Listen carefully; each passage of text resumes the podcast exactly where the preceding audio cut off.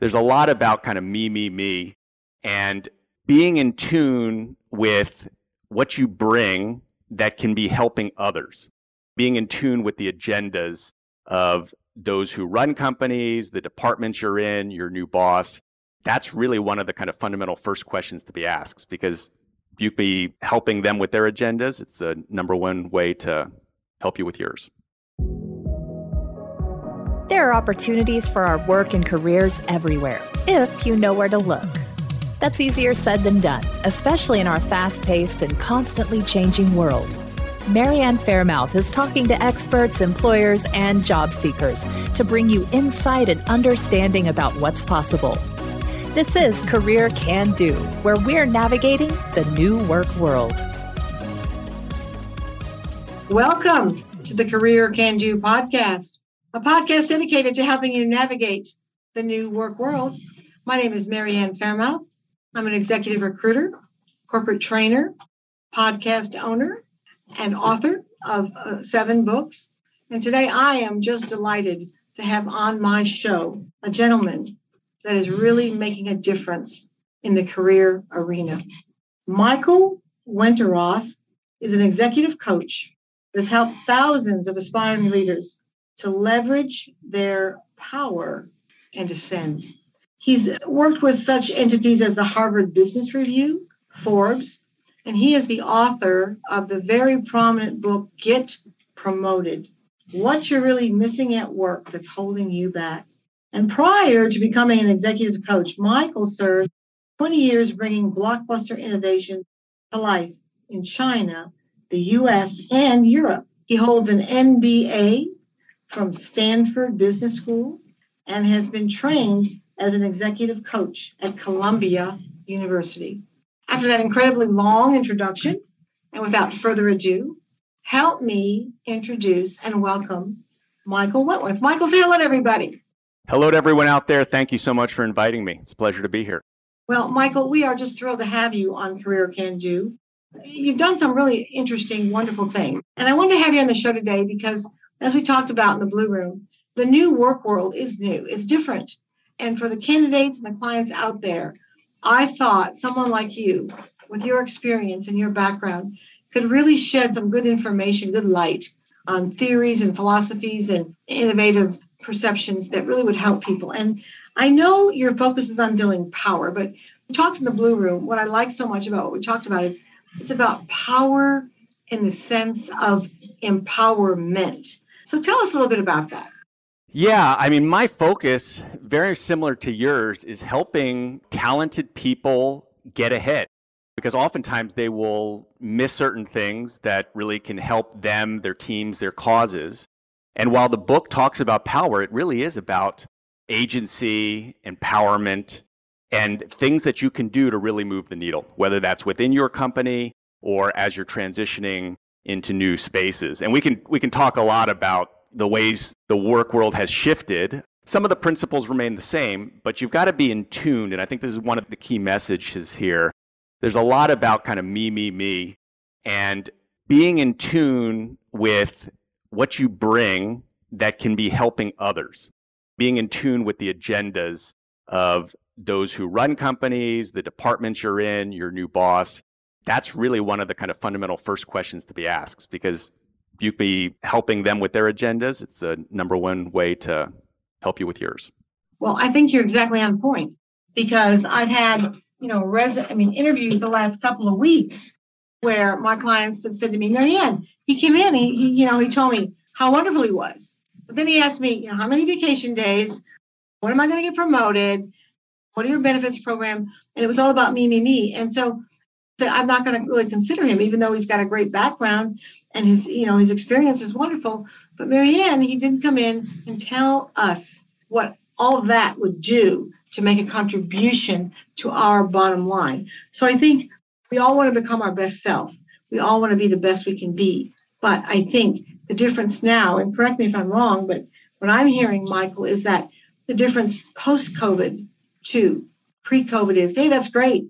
You've had all the successes, you've done all those wonderful things, you've got all those degrees. But how is all of that going to contribute to my bottom line? Do you agree?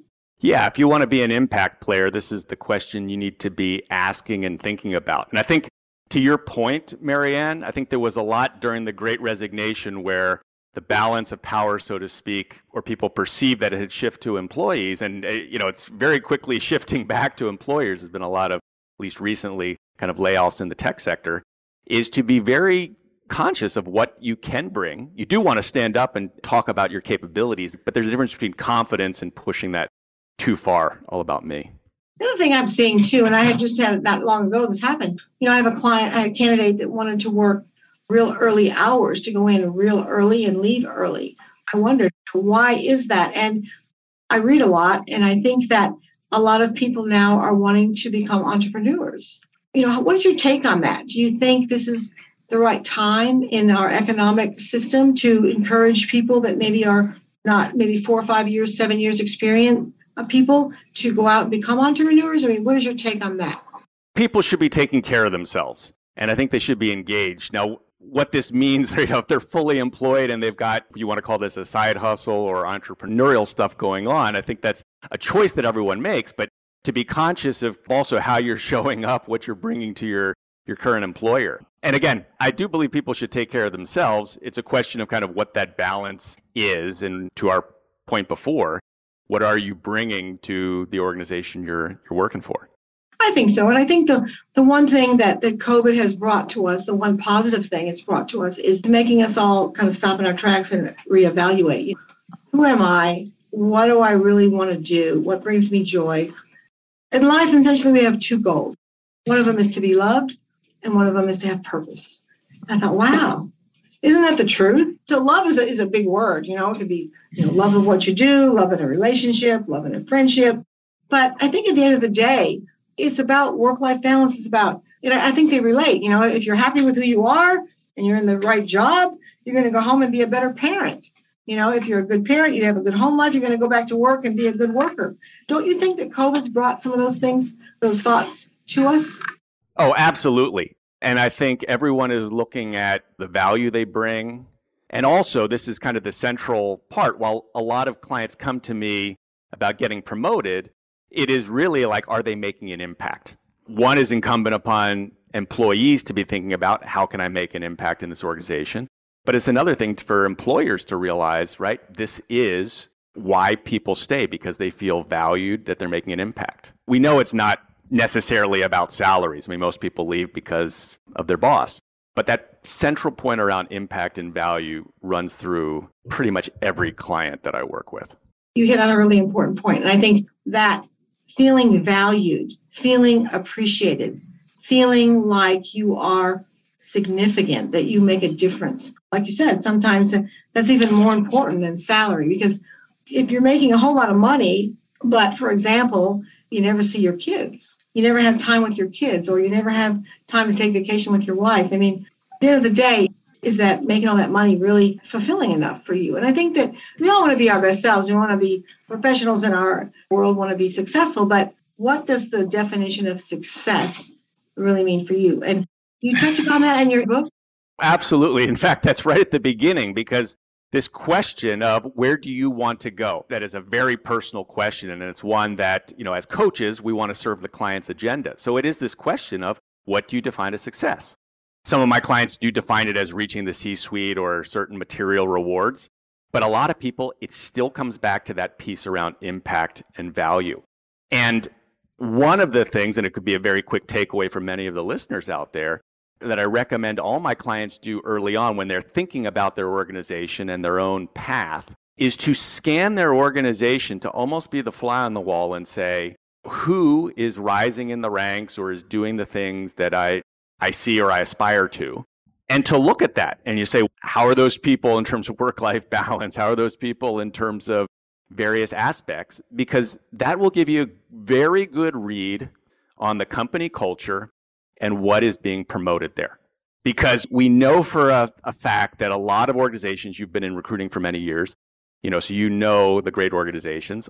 A lot of organizations will kind of say one thing but they will promote and do another. And so it behooves every employee to really understand what is being promoted in the organization. And then when that information decide, hey, is this a place I want to be a long long term? Or if it's not, to be looking for a place or finding a place or building your own, right? If you're in that entrepreneurial route that does embody those values. And what made you get into what you're doing? I mean, you hold degrees from some of the best universities in the world, and now you're in Europe and you've got such a multifaceted background. But Michael, what was it that made you write this book or, or become executive coach as you are? Was there something that happened that made you want to do it, or how did that all come about? Great question. And it's something I share in that introduction of my book. But essentially, I saw very talented, smart, hardworking people. I saw many of them hit these glass ceilings, not make the impact that they wanted to in organizations, while at the same time, they were upset because they said, I'm doing a lot of things that I think I've been told to do. And then they looked and they saw a lot of leaders who weren't embodying that, who were rising to the top, getting promoted, you name it. And that really got them frustrated. You know, this point around kind of living the life that you want and that fulfillment. I saw great talent being stalled, being frustrated. That made me angry at first because we, you know, seeing some of the leaders we get in organizations who run them into the ground, even leaders in countries. And I'm furious about that. At the same time, kind of flipped it around again. What we do in coaching is kind of curious about that. Why was that happening? And there's a really good body of research of why we promote certain people ways that they either behave or they exude confidence. It's not necessarily mimicking or aping those behaviors, but if the evidence would show some of those things help in organizations, understanding other people's agenda, being strongly networked, for example, how could we help those people who get stalled learn some of that without becoming those folks they so despise? Because that is a very important skill set. We were talking about this before as you get into organizations, it's about operating and working with other people. It's about influence, particularly as you move beyond the individual contributor level. So, what's hit a lot of those people is they weren't paying close enough attention to the interpersonal skills, the political skills that they needed to manage at those upper ranks. And that's why I got into coaching to help people like that get better leaders. That is such uh, important information that you're sharing. And I also look at some of our people in the world that have been really successful and prominent, like, you know, the Facebook guy, the Microsoft guy, the Dell guy. I mean, all these people that have done so well. And not all of them have gotten four year degrees. Now, I'm really big on education. I think it's important. But at the end of the day, and even now with post COVID, I reflect upon that. And I think what you said before is really paramount in that at the end of the day, it boils down to your skill set, your determination, your drive, and your relationship. Education is definitely a component of success, but I don't know that it's the most important component. Do you agree? Yeah, the evidence, and I unpack a lot of this research in the book, would show that it's not about your intelligence. What really pushes you up are those interpersonal skills. And I would dare to call them even street smarts. My kids go to public school. And I think you can be nowadays almost too sheltered, too helicoptered or snowplowed parents, right? You know, pushing and making everything easy for you. Being able to navigate interpersonal conflict, being able to manage things, to step up for yourselves are incredibly useful skills that you will need in organizations because they are highly interdependent arenas. And so that's absolutely fundamental skills. Oh, I think so. And, you know, I've talked about this before in a previous podcast, but I mean, I'm a writer and I have a lot of admiration for J.K. Rowling. And J.K. Rowling did give a commencement address at Harvard. The name of that address was The Benefits of Failure. And she went up in front of Harvard and said, You all think, why is this woman talking about? And if you're here at, Harvard and got a degree, you haven't experienced that much failure. But what she talks about is that those failures she herself encountered made her become who she is today and made her with the determination and drive to achieve what she's achieved. So I think in some ways, going through challenges, going through whatever we have to go through to have the experiences that make us more humble. And I gave a commencement address at a college not long ago. And one of the things I said is sometimes success can be the biggest failure because it makes us arrogant. And sometimes failure can be the biggest success because it makes us humble and it makes us have compassion I'm not trying to say don't get a college degree or don't ever applaud failure. I'm not saying that, but I'm saying look at what you're doing, what your journey is. Sometimes it's not the journey destination, it's the people along the way. And if you get stuck and you're not quite sure what to do, there is a person out there like Michael Wenderoth that you can call. So, Michael, if they want to get a hold of you, tell us your website, tell us how they can get a hold of you to, to go to their next step out there. So, my website, which is Chang Wenderoth, not change, C H A N G, I'm half Chinese. And so, changwenderoth.com is my website. And from there, you can reach out to me. You can get the first chapters of my book, which is also available on Amazon or wherever you get books, as well as a lot of resources. So the articles that I've written in Harvard Business Review, Forbes are up there, short snippets of videos, and to reach out to me and get resources that way. Okay. And that book again is called Get Promoted What You're Really Missing at Work That's Holding You Back. And it's on Amazon. Is that correct? That is correct. If you had to give people out there listening two tips without giving the show away, but two tips about what could really help them moving forward. What would those two tips be as far as getting promoted or becoming more happy with their employment? So, I would say the first tip is this, which we touched on before, which is to really understand the true north of others, their agendas. I think that's really important when you're working with other people. So, it's not always about me, it's about them. And how do we align or recognize that? And then the second part is this broad area about interpersonal skills. And I would say this perception matters a lot. So you may think the world of yourself and so forth, but it's not necessarily what you say, it's what other people hear or perceive. And so, really being in tune with how they see the world are two fundamental things that people can do to really help themselves.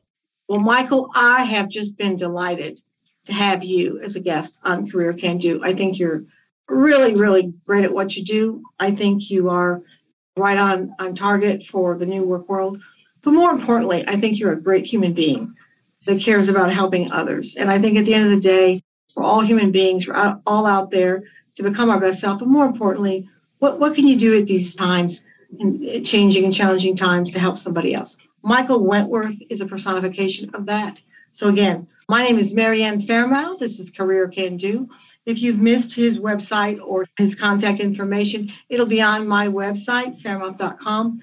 But again, Michael, we're thrilled to have you on Career Can Do, and thank you so much. We'll see you all next time. Bye bye. Bye bye. Thanks. We thank you for tuning in to our Career Can Do podcast. We make no guarantees on results for your particular quest, but we hope you enjoy the information presented. Thank you.